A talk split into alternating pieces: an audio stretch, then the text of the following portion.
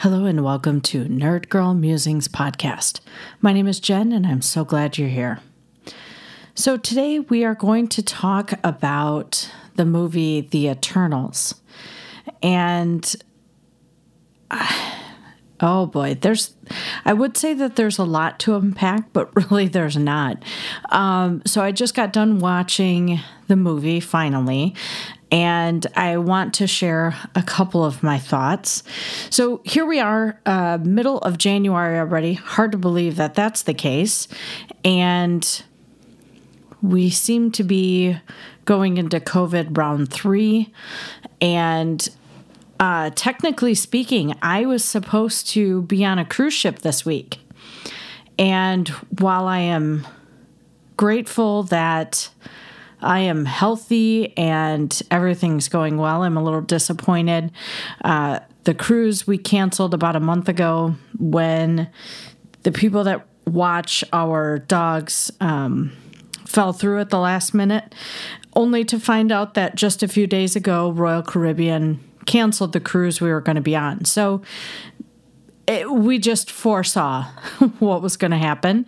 And it doesn't make it any easier thinking that I should be in the Caribbean or we were going to like Belize and Grand Cayman and um, oh, what was the other? Um,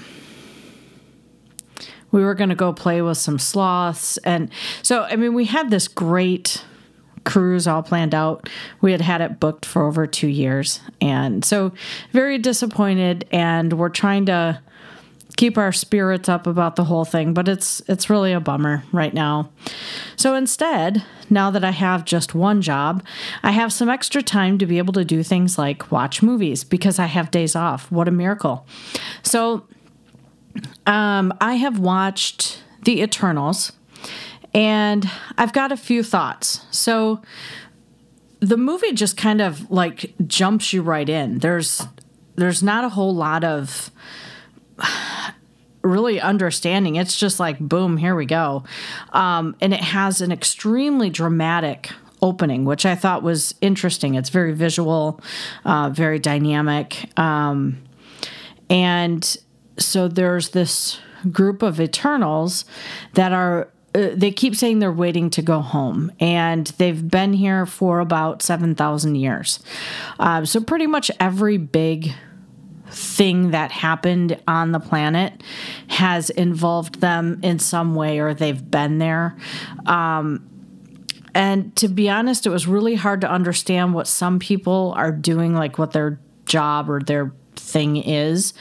Um, they're there to protect the humans from the deviants, essentially, is, is the bottom line. And this movie has a lot of really big names in it. Uh, big names, if especially if you're a Game of Thrones fan. Uh, but we have Salma Hayek, who I don't think I've seen anything of hers in a really long time. So it was very interesting to see her again. Angelina Jolie, who is always impressive, and she plays a character called Thena. So think Athena, goddess. Um, warrior goddess and just drop the A. Um, has a fantastic fighting style. I really like that part, but that's also what made me love her more action based movies like Laura Croft, uh, those kind of things. And I, I love that part of Angelina Jolie. So it was good to see her out there. Uh, Richard Madden, who plays Ikaris and last time we saw him, he was being killed off in Game of Thrones. And uh, it also stars his Game of Thrones brother, Kit Harington, who has a very small part, uh, but kind of ties into the universe. You have to watch the second cutscene after the credits. Um, to truly understand like what they're setting it up for but so he has a pretty small role. Um, Gemma Chan is in this. I love her. She plays uh, Sersi, which, okay, let's just look at this here. We've got two guys from Game of Thrones who also happen to play the Starks. And we have a character called Cersei who was also in Game of Thrones, like the character name, not not uh, Gemma Chan. Um, and the guy that wrote the music for the movie, uh, um, oh, what's his name? Ramin Djawadi. Uh, he also did Game of Thrones. So I'm seeing a little bit of Game of Thrones tie in here. And I like Richard Madden. Like, I love his voice and like his deep uh, voice with the accent. I, I just think it's, it's, really soothing to listen to to be honest um, but every time Kit Harington jumped on screen, I was like, Jon Snow, Jon Snow, you know, you know nothing, Jon Snow. So that was really distracting for me. Um, but it could also be because the rest of the movie was kind of boring. So I'm not sure which one won there really. Um, we also had Bill Skarsgård was in the movie. And for him, he played a character that we don't get to see the human version of. So I didn't know it was him until I was writing it down. So you don't even know. Um, so Pennywise the clown, essentially. And um, I saw something that Harry Styles was in the movie, and I thought, oh, wow, you know, I wonder what he does. He comes in during the credits. So and to be honest, he comes in as a really ridiculous looking character. Um, I don't know. I'm not sure if they're going to continue on with this. This was the lowest out of 26 movies. This was the lowest rated uh, Marvel Universe movie, and I can see why. It just feels like it has no tie. Like I, I don't see I don't see anything tying into anything really. So the Eternals are sort of mutants. So they come out of the the X Men side of the world. Um, but it just feels like a completely separate, not tied to anything type of movie. And until the very end, where they mention, um, what is it, Thronos, and that's the only thing that you're like, I've heard that name before, you know? And so it feels really off on its own. Maybe if they had done a little bit better with the movie or fleshing out the characters, maybe it would make more sense. Um, also, I have admitted that I have not seen all the Marvel movies and I am working my way through them. So perhaps by time I get to the end, this will make sense. But for right now, for what it's worth as a standalone movie, uh, the best parts about it was really Angelina Jolie um, getting to fight. And that's it. The rest of it, meh. Not really impressed. Not really excited. If they make another one, meh. I don't care. Um, so the I can't even just see that's that's how weird this movie was. I don't even know that I can accurately describe anything in the movie where it would make sense. So, if you haven't seen it, I don't know that I would recommend it. If you have seen it, is there anything that I can watch, read, look at to get a better understanding of this movie? Um, you know, it just seemed like we've got this group of people. They've been existing on the planet for 7,000 years, and one of them would slowly introduce new technology.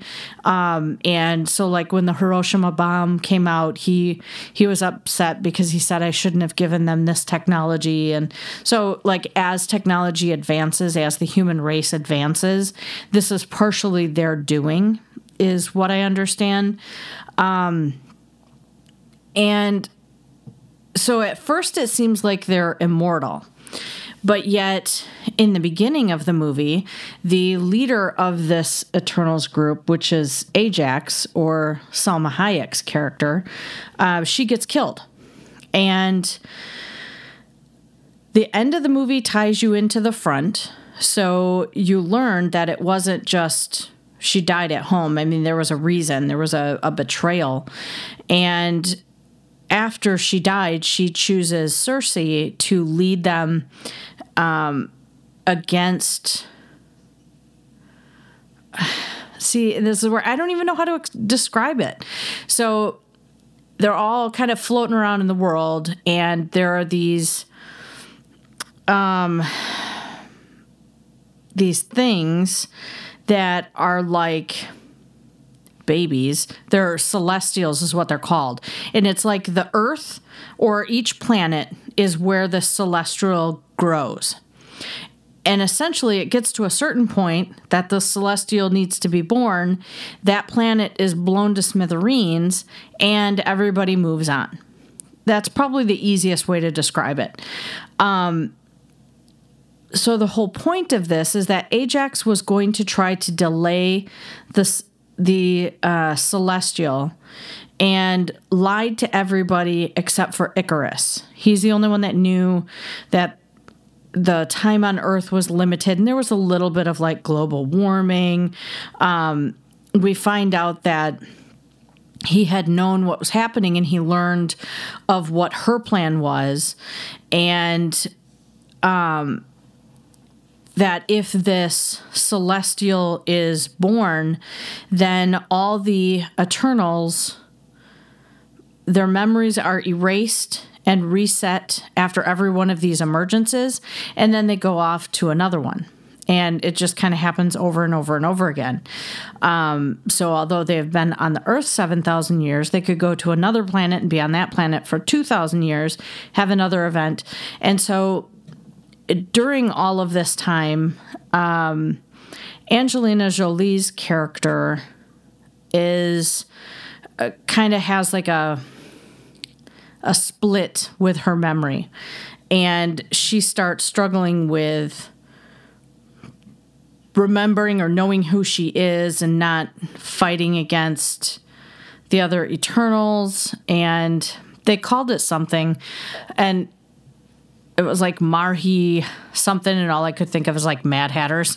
but um, so they briefly talk about that, and they had offered to have her memory erased and reset, but they didn't want to do that because then that takes away who she is. And so, you know, we have these events that happen, and then they all scatter to the four winds and they go off and, and live their lives. And we find that uh, Sersi and Sprite who's the youngest Eternal, I would say she's probably like a 14, 15 year old, maybe, um, maybe 16 ish. And I'm not sure why everybody else is an adult, but she's a teenager. Um, so they live together in London. And um, we've got one character who is off in Bollywood, and he he has uh, because he's been around for so many years, he's pretended to be. Um, you know, like he pretends that he's born and dies numerous times. So he, you know, he's like, here's my great grandfather, my grandfather, my father, me. And then I'm sure he would plan to come back as his son or something like that. So that way he can perpetually have this character uh, because he said, you know, people freak out if you don't age. And um, so we find out also that Ikaris and Sersi had at one point gotten married, and then he had left for centuries. And I suppose when you're on the planet for 7,000 years, what's a couple hundred years here and there, but um, they don't really talk about where he went or what he was doing or anything like that. It's it's just kind of strange. They all have these different powers or abilities maybe is a better a better one. Um you know like one of them is super fast the other one is able to it seems like um he's kind of like the science professor who is able to do with the elements and create things like you know, if you think of somebody that invented the car, he'd be the one that invented something. Um, and then we've got one that he has like little pew pew guns. Um, not really anything major. One character is like super fast. She's wicked fast. She's also deaf, which I think is a very interesting uh, thing to be able to see in something like a Marvel movie to have a a character that represents the deaf community, I think is great. Um, from what I understand, the uh, Indian character is also like a first to be featured in a Marvel movie. So, I mean, I'm grateful for those type of things to give um, a platform to kids especially but people to see themselves represented on screen. I, I think that's great. So if that's all we got out of this movie then we got to win. Um, but beyond that it just it seemed really slow at points and we find that the deviants and the eternals were created at the same time um, mainly because the deviants were like an experiment gone bad and um, so then the uh, they were created by this being. I don't know. You can't really call him a god, but maybe a being called Ar- Arishem. Arishem. Um, and because these divergents went off or these sorry these deviants went kind of haywire then he created the eternals to take care of the deviants and at one point we knew that the deviants were coming back because they were thawing out after you know global warming and so you get a little bit of that in there. Um, and every time one of these deviants kills or injures one of the eternals it's like they absorb their powers. So it's kind of like they're becoming aware um, and also they're becoming more human like or more less animal like um, so you know, it's this whole long battle that they're trying to prevent the Celestials from becoming, and the.